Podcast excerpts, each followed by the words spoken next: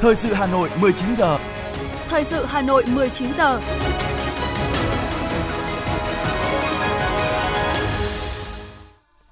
Võ Nam Thúy Hằng xin kính chào quý vị và các bạn. Bây giờ là chương trình thời sự của Đài Phát thanh và Truyền hình Hà Nội. Chương trình tối nay, Chủ nhật ngày 12 tháng 2 có những nội dung chính sau đây. Thủ tướng Phạm Minh Chính chủ trì hội nghị triển khai nghị quyết của Bộ Chính trị về phát triển vùng đồng bằng sông Hồng. Ban Bí thư Trung ương Đoàn Thanh niên Cộng sản Hồ Chí Minh làm việc với Thành đoàn Hà Nội về chương trình công tác đoàn và phong trào thanh thiếu nhi thủ đô năm 2023. Lực lượng cứu hộ của Công an Việt Nam phối hợp cứu được nạn nhân đầu tiên tại Thổ Nhĩ Kỳ. Phần tin thế giới có những sự kiện nổi bật. Liên Hợp Quốc cảnh báo số người thiệt mạng do động đất có thể lên đến 50.000 người. Cảnh báo thảm họa động đất ở Thổ Nhĩ Kỳ có thể lặp lại tại California, Mỹ. Sau đây là nội dung chi tiết.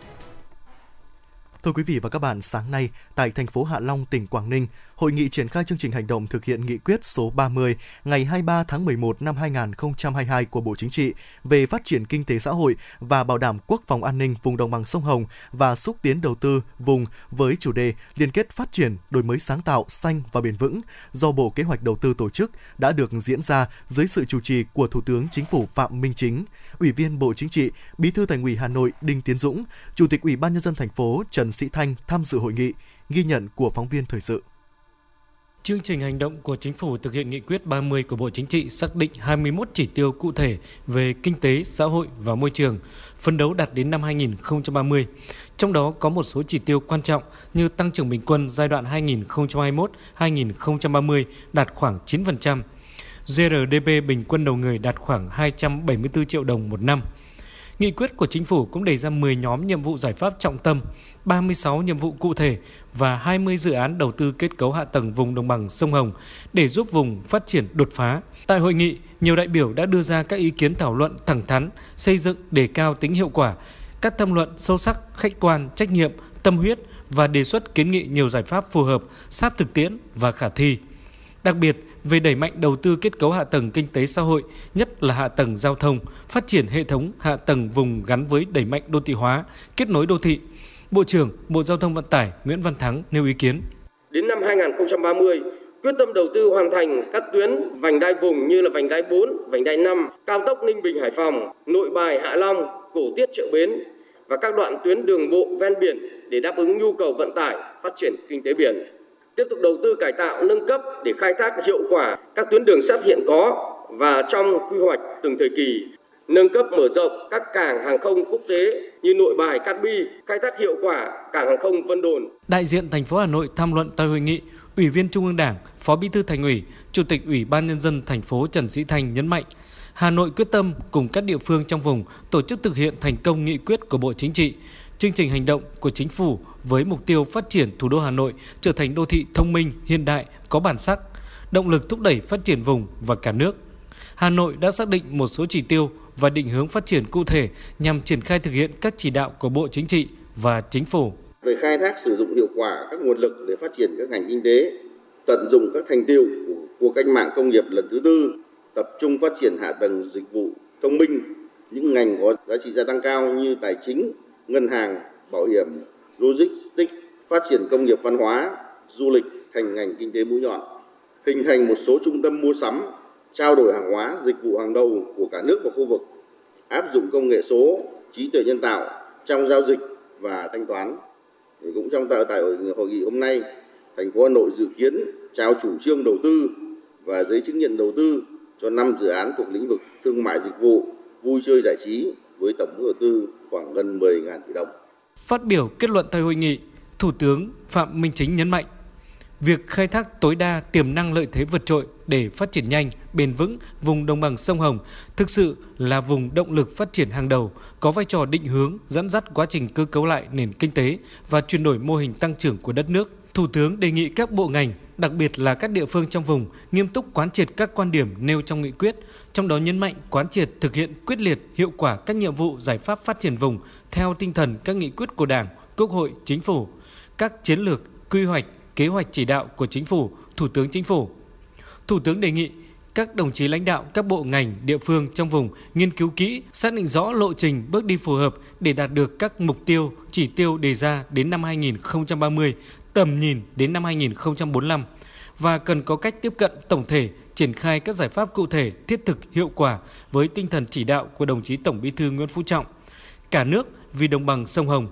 đồng bằng sông Hồng vươn lên cùng cả nước và vì cả nước. Về các nhiệm vụ giải pháp chủ yếu, Thủ tướng yêu cầu các bộ ngành liên quan và 11 địa phương trong vùng khẩn trương xây dựng chương trình kế hoạch hành động cụ thể để thực hiện nghiêm túc, hiệu quả nghị quyết 30 của Bộ Chính trị và chương trình hành động của chính phủ. Nói là phải làm là nói đi đôi với làm thì tôi đề nghị cái tinh thần là như vậy. Các bộ, các ngành phải có cái trách nhiệm của mình đối với từng vùng. Với mỗi vùng miền nó khác nhau. Đúng không? Mỗi vùng miền nó có một cái chương trình hành động khác nhau và mỗi một cái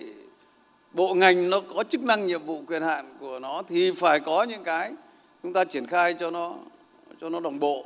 Và cái thứ ba nữa là các địa phương, các đồng chí cũng phải xây dựng cái chương trình hành động của mình. Thì như vậy nó mới đồng bộ được. Nó như vậy nó mới là dọc ngang thông suốt trên dưới đồng lòng được.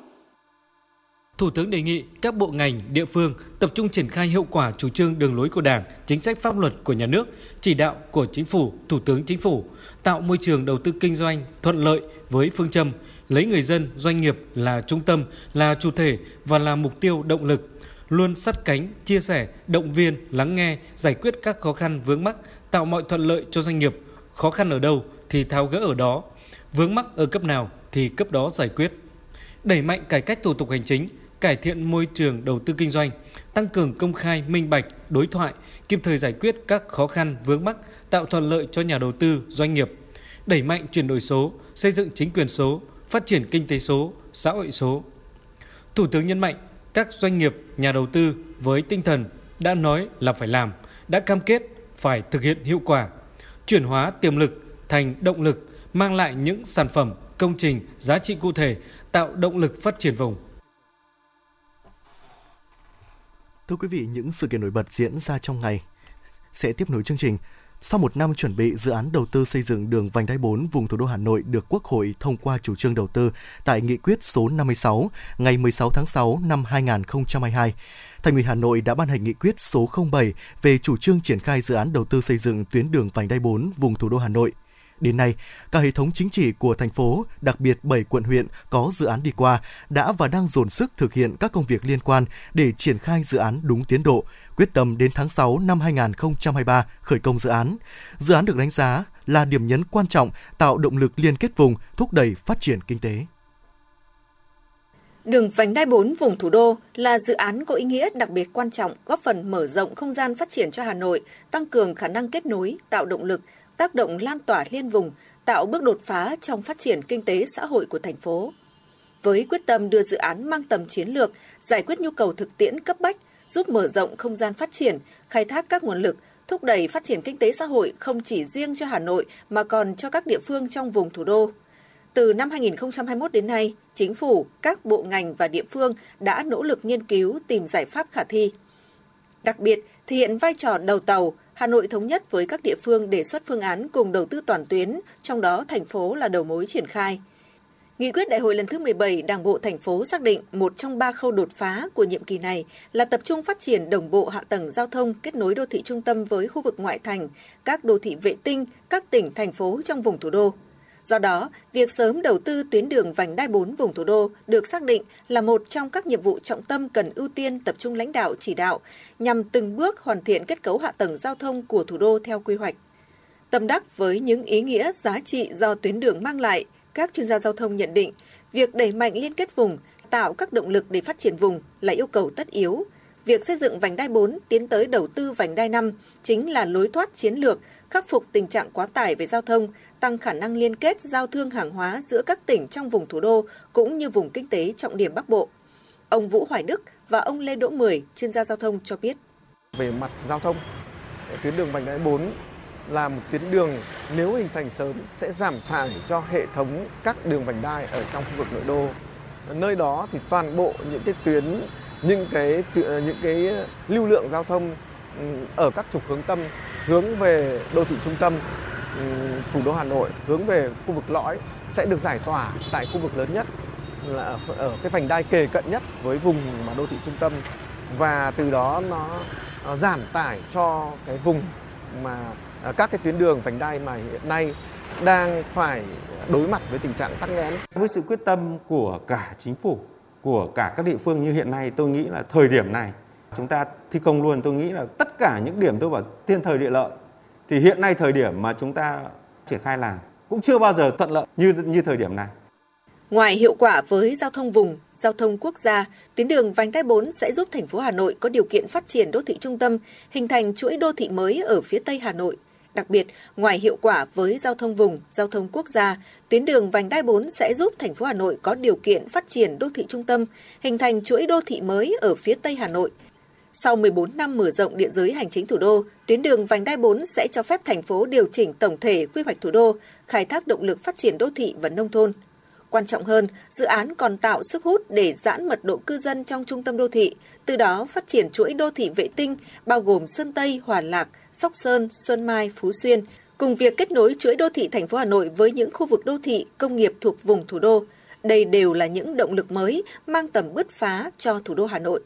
Ngoài tinh thần, quyết tâm cao của Hà Nội, dự án cũng đang nhận được sự chung sức đồng lòng của hai tỉnh Bắc Ninh và Hưng Yên – Điều đáng ghi nhận đối với nguồn vốn thực hiện dự án, bên cạnh linh hoạt giữa ngân sách trung ương và địa phương, còn linh hoạt giữa các địa phương với nhau. Là hạt nhân trong vùng, thành phố Hà Nội nhận nhiệm vụ giải phóng mặt bằng toàn diện trong địa bàn, thậm chí còn ưu tiên ngân sách trung ương cho giải phóng mặt bằng với các dự án nhóm 1 cho các tỉnh như Hưng Yên. Bí thư Thành ủy Đinh Tiến Dũng cho biết. Có thể nói đây là một cái dự án rất lớn, ừ, rất là quan trọng được Trung ương tin tưởng giao phó cho Đảng bộ, chính quyền và nhân dân thủ đô. Một nhiệm vụ rất là khó khăn nặng nề nhưng chúng ta quyết tâm làm vì dự án không chỉ đem lại lợi ích to lớn cho thủ đô mà còn à, cho cả vùng thủ đô, vùng kinh tế trọng điểm Bắc Bộ và vùng đồng bằng sông Hồng. Và nói cách khác thì vành đai 4 là lời giải bài toán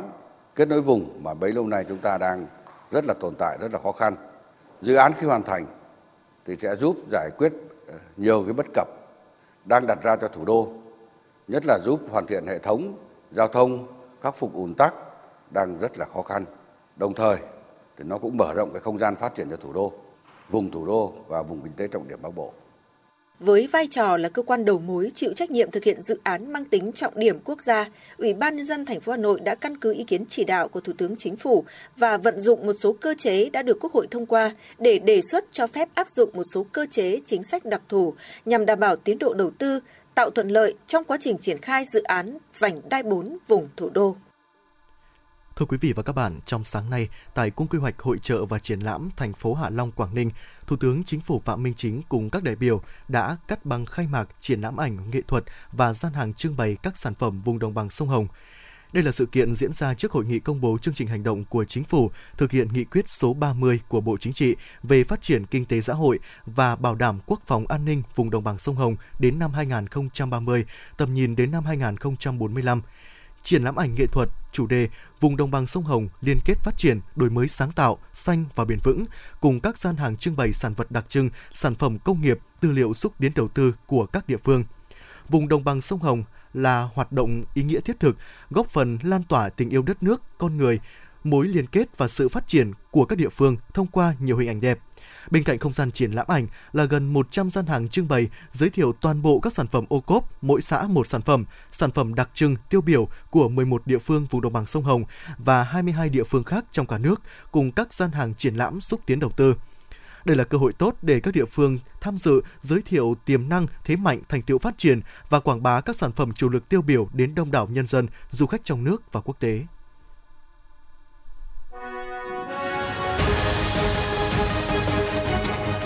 Thời sự Hà Nội, nhanh, chính xác, tương tác cao. Thời sự Hà Nội, nhanh, chính xác, tương tác cao.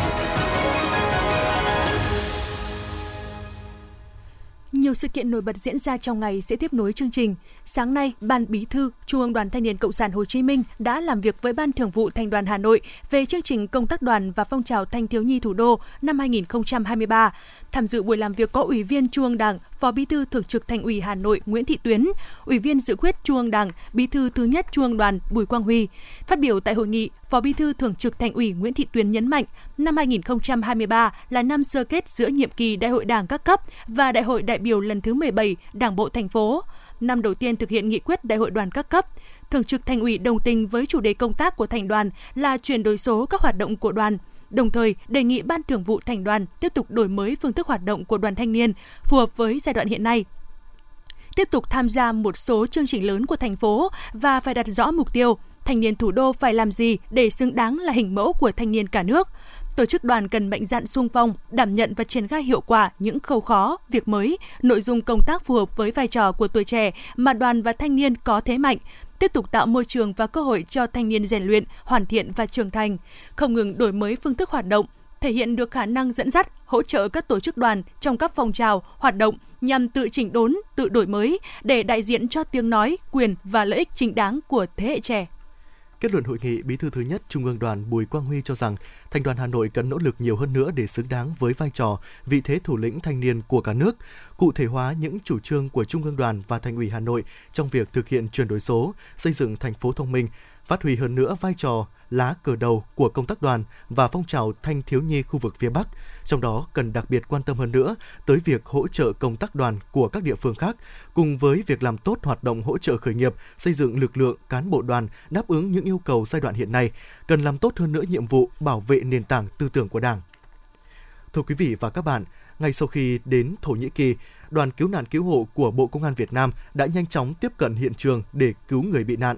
Mặc dù gặp nhiều khó khăn do phải di chuyển một chặng đường dài và thời tiết lạnh, nhưng công tác cứu hộ đã được đoàn tiến hành khẩn trương. Qua đó đã phối hợp với lực lượng cứu hộ quốc tế cứu được nạn nhân còn sống tại khu vực được phân công cứu nạn. Thông tin mới nhất mà chúng tôi mới nhận được tại Thổ Nhĩ Kỳ, mời quý vị và các bạn cùng nghe.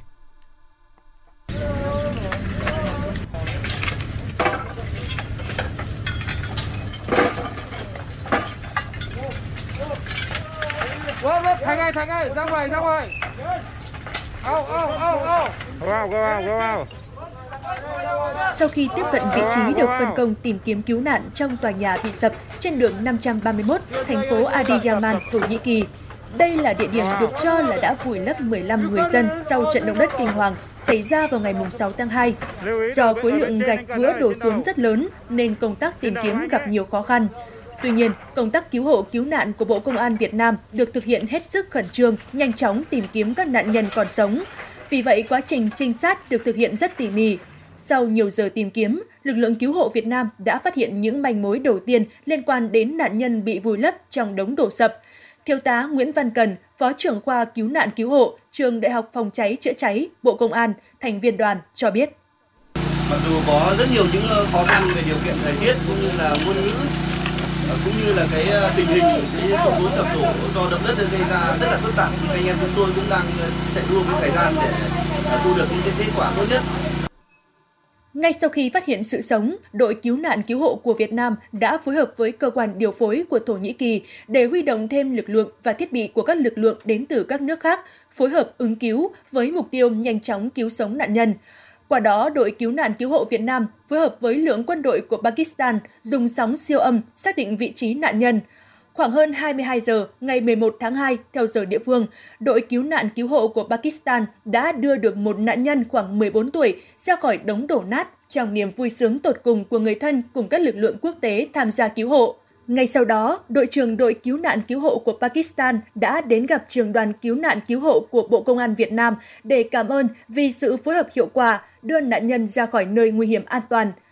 Do phải chạy đua với thời gian nên công tác cứu nạn cứu hộ được thực hiện xuyên đêm. Tuy nhiên đến 1 giờ sáng nay 12 tháng 2 theo giờ địa phương thì công việc buộc phải tạm dừng do có dư chấn động đất ảnh hưởng đến công tác cứu nạn cứu hộ vượt qua những khó khăn vất vả cùng sự tích cực của lực lượng cứu nạn cứu hộ của Công an Việt Nam trong những giờ qua đã được cơ quan chức năng của Thổ Nhĩ Kỳ đánh giá cao. Trung tá Đào Duy Thương, Phó Giám đốc Trung tâm Huấn luyện và ứng phó về công tác phòng cháy chữa cháy và cứu nạn cứu hộ Bộ Công an, thành viên đoàn cho biết. Người dân cũng như là các lực lượng chức năng của của các bạn đều ờ, rất là nhiệt tình và đánh giá cao cái sự giúp sức của chúng ta trong công tác cứu nạn cứu hộ và họ cũng tạo điều kiện rất là tốt cho chúng ta à, thực hiện công tác à, cứu nạn cứu hộ tuy nhiên nó cũng có những khó khăn nhất định đấy là về ngôn ngữ à, vì à, tiếng thổ nhĩ kỳ là thách thức đối với lực lượng cứu nạn cứu hộ nhiều khi phải à, dịch qua dịch lại qua ngôn ngữ trung gian cho nên là nhiều khi nó cũng gặp những khó khăn trong công tác cứu nạn cứu hộ Trước đó, chiều ngày 11 tháng 2, đại diện đoàn công tác và Đại sứ quán Việt Nam tại Thổ Nhĩ Kỳ đã trao viện trợ vật tư y tế cho chính phủ Thổ Nhĩ Kỳ.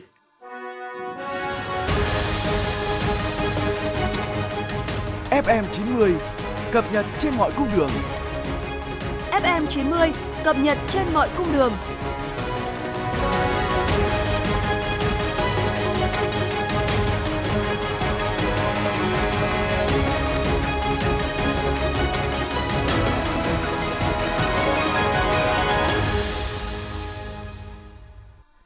Quý vị và các bạn đang nghe chương trình thời sự của Đài Phát thanh và Truyền hình Hà Nội. Những thông tin đáng chú ý khác sẽ tiếp nối chương trình. Ủy ban nhân dân thành phố Hà Nội ban hành kế hoạch số 49 về phát triển trung tâm thiết kế sáng tạo, giới thiệu, quảng bá và bán sản phẩm ô cốp làng nghề gắn với du lịch tại các huyện thị xã trên địa bàn thành phố Hà Nội năm 2023. Theo kế hoạch đến cuối năm 2023, Hà Nội sẽ phát triển từ 5 đến 9 mô hình trung tâm thiết kế sáng tạo, giới thiệu, quảng bá và bán sản phẩm ô cốp, làng nghề gắn với du lịch tại các xã Bát Tràng, huyện Gia Lâm, Duyên Thái, huyện Thường Tín, Chuyên Mỹ, huyện Phú Xuyên, Phú Nghĩa, huyện Trương Mỹ, Duyên Hà, huyện Thanh Trì, Di Trạch, huyện Hoài Đức, Vân Hà, huyện Đông Anh, Hoài Lâm, Hòa xin lỗi quý vị, Hòa Lâm, huyện Ứng Hòa, làng nghề diệt lụa tơ tằm Vạn Phúc, phường Vạn Phúc, quận Hà Đông hoặc các địa điểm khác phù hợp. Việc ra đời các trung tâm trên nhằm kiến tạo môi trường triển khai hoạt động hỗ trợ cơ sở công nghiệp nông thôn, chủ thể sản xuất, kinh doanh làng nghề, hình thành và phát triển hoạt động thiết kế sáng tạo, giới thiệu, quảng bá và bán sản phẩm ô cốp làng nghề gắn với phát triển các hình thức du lịch trải nghiệm, góp phần tái cơ cấu kinh tế khu vực nông thôn trên địa bàn thành phố. Mô hình cũng tạo môi trường liên kết giữa nghệ nhân, đội ngũ thiết kế trẻ với tinh thần khởi nghiệp, các viện nghiên cứu, trường đại học chuyên ngành, tổ chức quốc tế phát huy ưu thế văn hóa địa phương, khát vọng phát triển kinh tế của cộng đồng tại làng nghề truyền thống trên địa bàn các huyện, thị xã. Hôm nay, Liên đoàn Lao động thành phố Hà Nội cho biết, để tiếp tục tăng cường thực hiện cuộc vận động người Việt Nam ưu tiên dùng hàng Việt Nam có hiệu quả hơn trong năm 2023, cơ quan này đang đẩy mạnh cuộc vận động trong các cấp công đoàn thủ đô, xác định đây là một trong những nhiệm vụ quan trọng thường xuyên Liên đoàn Lao động thành phố cũng yêu cầu chủ động sáng tạo, đổi mới các phương thức, hình thức tuyên truyền cuộc vận động phù hợp với tình hình thực tiễn trong các cuộc sinh hoạt chuyên đề, lồng ghép các chương trình văn hóa, văn nghệ, bản tin nội bộ, tuyên truyền trên báo chí, tuyên truyền trực quan, tiếp tục gắn việc thực hiện cuộc vận động với các phong trào thi đua yêu nước của tổ chức công đoàn nhằm vận động đoàn viên, công nhân viên chức lao động thi đua lao động sáng tạo, phát huy sáng kiến, cải tiến kỹ thuật, nâng cao năng suất lao động để tạo ra sản phẩm hàng hóa chất lượng cao, giá cả hợp lý. Bên cạnh đó, các cấp công đoàn thủ đô cần tăng cường phối hợp với các cơ quan chức năng, các doanh nghiệp tổ chức có hiệu quả các phiên chợ công nhân, phiên chợ nghĩa tình, gian hàng giảm giá, hội với hội trợ hàng Việt, chợ lưu động, siêu thị công đoàn, các chuyến xe hàng Việt. Hà Nội vừa thí điểm lắp đặt cấp biển cảnh báo điện tử thông minh tại một số vị trí là điểm nóng về tình trạng ùn tắc hay vi phạm trật tự an toàn giao thông. Cầu vượt Thái Hà Chùa Bộc là một trong những địa điểm đầu tiên được Sở Giao thông Vận tải Hà Nội thí điểm lắp đặt biển cảnh báo thông minh từ năm 2022. Biển báo được thiết kế dưới dạng đèn LED với cỡ chữ to nên người đi đường dễ dàng quan sát cạnh các biển báo giao thông truyền thống. Theo đại diện Sở Giao thông Vận tải Hà Nội, từ ngày lắp thêm biển cảnh báo điện tử, hiệu quả đã thể hiện rõ khi vi phạm đã giảm nhiều, mặc dù vẫn có phương tiện vi phạm nhưng không xảy ra hậu quả nghiêm trọng như trước đây. Ngoài vị trí cầu vượt Thái Hà Chùa Bộc, một biển báo thông minh khác cũng mới được lắp đặt thêm tại ngã tư sở ở lối lên vành đai 2 trên cao, đoạn Trường Trinh ngã tư sở. Đến nay tại Hà Nội mới chỉ thí điểm lắp biển báo thông minh tại hai vị trí, hiện vẫn phải tiếp tục thí điểm để đánh giá về khả năng chịu đựng thời tiết cũng như hoạt động có ổn định hay không trước khi nhân rộng. Phó Giám đốc Sở Giao thông Vận tải Hà Nội Trần Hữu Bảo vừa cho biết các bộ phận chức năng của Sở đang phối hợp với Công an thành phố và các đơn vị quản lý bảo trì đường khảo sát lại các tuyến phố cấm taxi trên địa bàn. Quan điểm của Sở Giao thông Vận tải Hà Nội là một số tuyến phố phục vụ cho phố đi bộ hoặc quá ùn tắc sẽ phải cấm taxi, còn tinh thần cố gắng hạn chế tới mức tối đa và sẽ dỡ bỏ biển cấm trên nhiều tuyến phố. Dự kiến ngay trong tuần tới, Sở sẽ họp đưa ra đánh giá cụ thể Hôm nay, Phòng Cảnh sát Giao thông Công an thành phố Hà Nội đã giao đội Cảnh sát Giao thông số 6 phối hợp cùng các đơn vị liên quan xác minh làm rõ vụ việc tài xế ô tô Porsche chặn đầu nhổ nước bọt vào tài xế một xe khác ở đường vành đai 3 trên cao. Trước đó, một đoạn clip xuất hiện trên mạng xã hội cho thấy không rõ có mâu thuẫn gì mà tài xế chiếc xe ô tô Porsche đã chặn đầu một chiếc xe Hyundai Sonata đang di chuyển cùng chiều tại đường vành đai 3 trên cao, hướng Mai Dịch đi Linh Đàm, sau đó xuống chửi bới, lăng mạ tài xế điều khiển xe Hyundai Sonata. Sự việc xảy ra đã khiến các phương tiện bị ùn tắc trên đường. Thông tin lan truyền với nhiều lời bình luận bất bình về hành vi vô văn hóa của lái xe Porsche. Bước đầu, cơ quan chức năng đã làm rõ vụ việc xảy ra vào chiều hôm qua trên đường vành đai 3. Tài xế xe ô tô Porsche đã đi vào làn khẩn cấp khi đường tắc, định vào làn xe trong nhưng tài xế xe ô tô Hyundai không nhường đường nên đã xảy ra sự việc. Vụ việc đang tiếp tục được làm rõ. Chiều nay, cơ quan cảnh sát điều tra công an huyện Mỹ Đức, Hà Nội cho biết vừa tạm giữ hình sự hai đối tượng gây rối trật tự công cộng, hành hung nhân viên bảo vệ chùa Hương khi một trong hai người bị nhắc nhở đi ngược chiều gây ách tắc.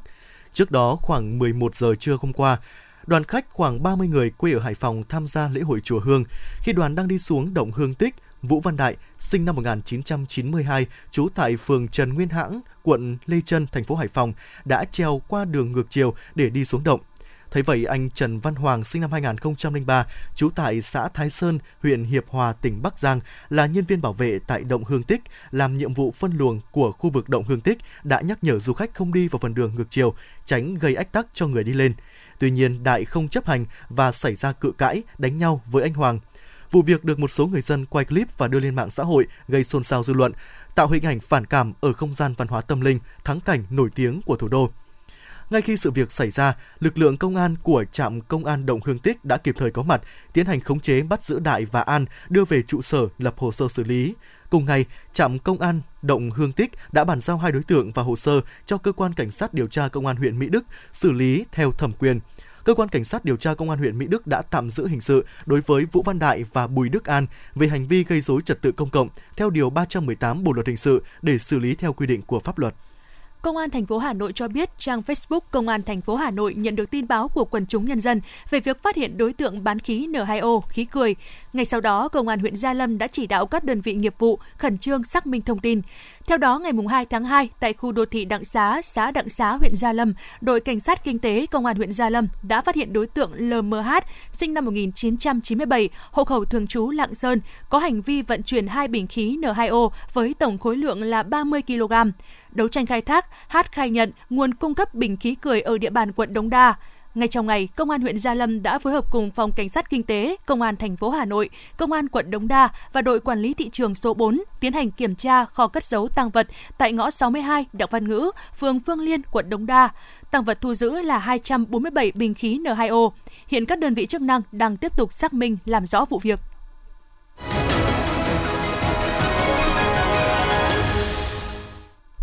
Quý vị và các bạn đang nghe chương trình thời sự của Đài Phát thanh Truyền hình Hà Nội. Phần tin thế giới sẽ tiếp nối chương trình.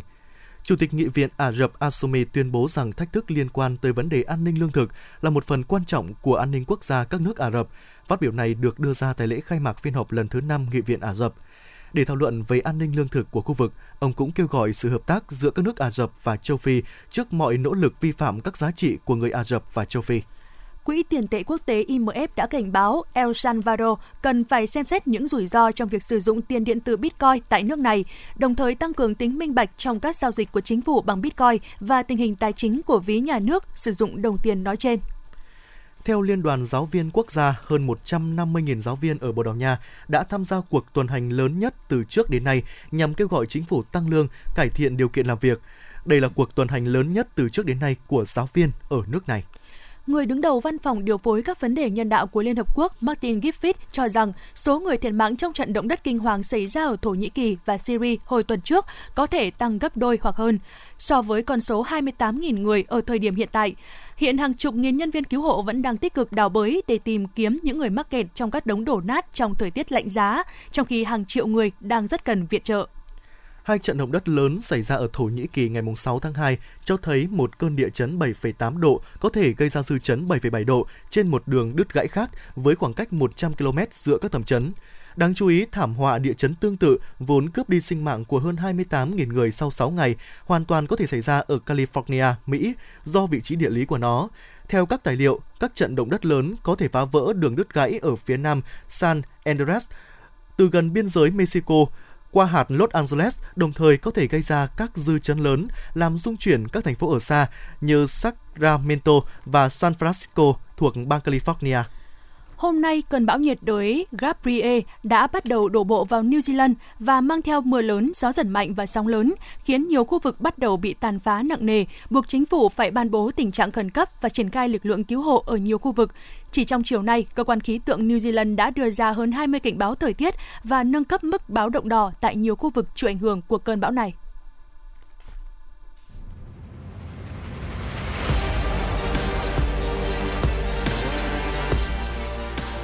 Bản tin thể thao.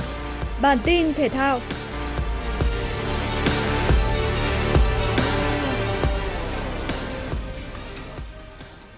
Thiếu nhiều cầu thủ trụ cột do bị chấn thương, đương kim vô địch Paris Saint-Germain đã nhận thất bại khi tới sân Louis đệ nhị làm khách trước AS Monaco tại vòng 23 giải vô địch quốc gia Pháp Ligue 1. Đây là trận đấu Paris Saint-Germain không có cả Mbappe và Messi nên Neymar tỏ ra quá đơn độc. Trong khi đó, Monaco đã phát huy được lợi thế sân nhà để giành chiến thắng 3-1. Điều đặc biệt là cả 4 bàn thắng đều được ghi ở trong hiệp 1, trong đó có hai pha lập công của tiền đạo Ben yedde bên phía Monaco. Cũng ở lượt đấu này, Olympic Marseille đã thắng 2-0 trên sân của Clermont Foot. Với cú đúp bàn thắng được ghi nhờ công tiền đạo người Chile Alexis Sanchez. Được 49 điểm qua 23 trận, Olympic Marseille vẫn đứng thứ hai nhưng chỉ còn kém Paris Saint-Germain 5 điểm. Nhắc đến bóng rổ nhà nghề Mỹ NBA là nói tới giải đấu quy tụ các ngôi sao hàng đầu thế giới. Và mới đây, có một ngôi sao đã đi vào lịch sử với rất nhiều những kỷ lục và thành tích phi thường. Tên của anh là LeBron James. Tiền đạo ghi điểm chủ lực của câu lạc bộ Los Angeles Lakers đã có 20 năm thi đấu tại NBA. Anh sở hữu vô vàn kỷ lục, nhưng ở trận đấu vừa qua với Oklahoma City Thunder, LeBron James đã lập một kỷ lục đặc biệt, một cột mốc đáng nhớ trong sự nghiệp lẫy lừng của anh cầu thủ 38 tuổi đã trở thành người ghi nhiều điểm nhất trong lịch sử giải bóng rổ nhà người Mỹ. LeBron James có điểm số 38.388 ở cuối hiệp 3, sơ đổ kỷ lục 38.387 điểm của huyền thoại Abdul Jabbar đã tồn tại suốt 40 năm qua.